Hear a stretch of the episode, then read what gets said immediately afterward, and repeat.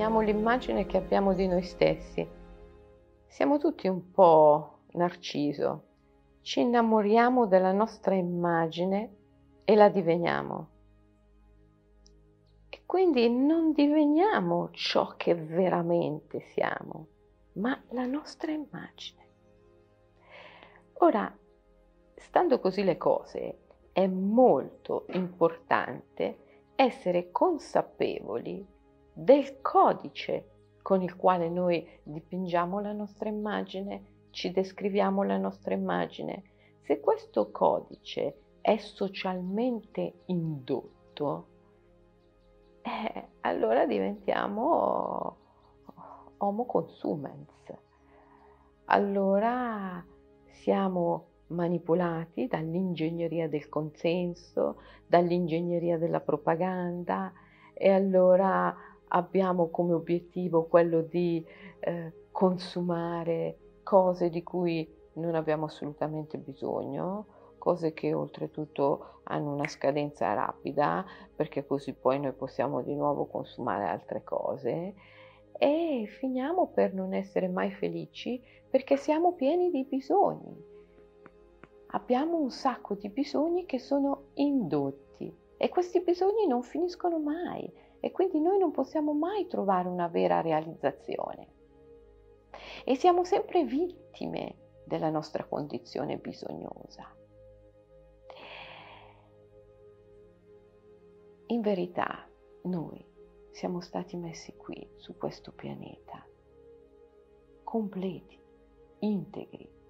L'essere umano è all'apice dell'evoluzione naturale il suo ruolo su questo pianeta è quello di celebrare la sacralità della vita, non di consumare e di essere bisognoso e consumatore bisognoso.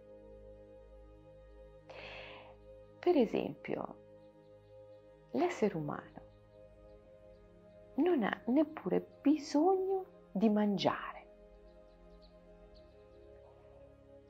Egli deve però celebrare il grande rituale che rende sacra la vita, traghettando la vita, che sia quella di una carota, di una mela, di un pomodoro, da una parte all'altra della grande soglia, rendendo invisibile il visibile.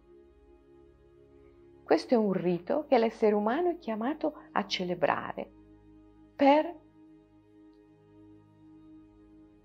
onorare e sacralizzare la natura. Questo è il suo compito. Non ha bisogno. È il sacerdote in questo mondo. Non ha bisogno di dormire, ma è il grande viaggiatore dei mondi L'essere umano deve viaggiare attraverso le tre dimensioni, il mondo infero, il mondo di mezzo, il mondo dei cieli, per mantenerli uniti.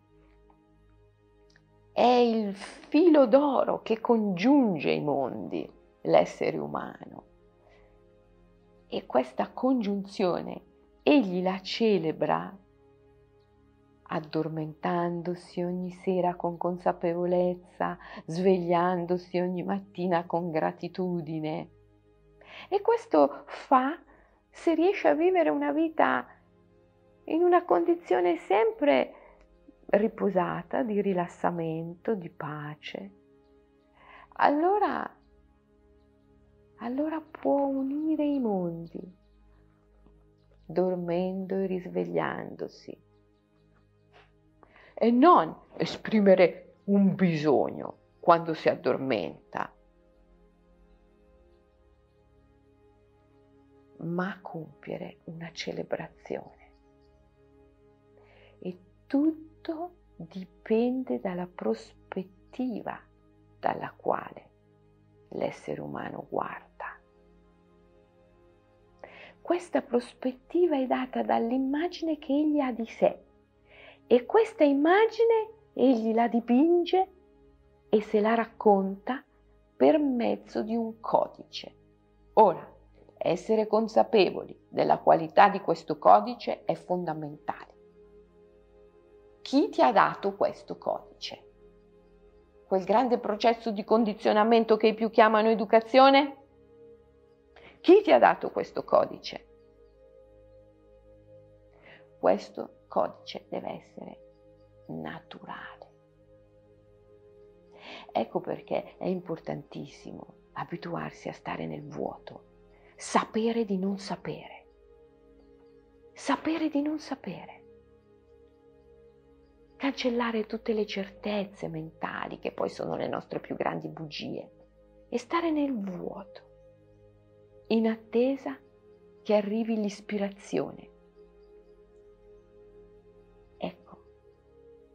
Questa ispirazione che arriva quando sai di non sapere, ti porta il codice giusto, quello naturale, sulla base del quale puoi dipingere la tua immagine e divenirla. E allora sarà un'immagine meravigliosa di gioia, di bellezza, di trionfo, di vittoria. Un'immagine con la quale potrai realizzare tutti gli obiettivi dell'anima ciò per cui l'anima è venuta. Per arrivare lì, a questa condizione di consapevolezza di non sapere, a questo vuoto nel quale possono entrare le ispirazioni naturali, è necessario arrivare in un luogo magico che è la foresta immaginale. È lì che devi entrare, perché quando sei lì sei immune dal codice sociale, il codice indotto. Infatti, la programmazione inconscia, il condizionamento sociale non può entrare nella foresta immaginale. Gli è proibito. Lì entra solo il codice naturale, lì esiste solo il codice naturale. Perciò sapere entrare nella foresta immaginale è quanto tu devi conoscere tutto il resto. Lascialo andare, non ti serve e zavorra. Rimani nel vuoto e attendi con fiducia. La natura sa come ispirarti. La natura sa come donarti grandissimi tesori.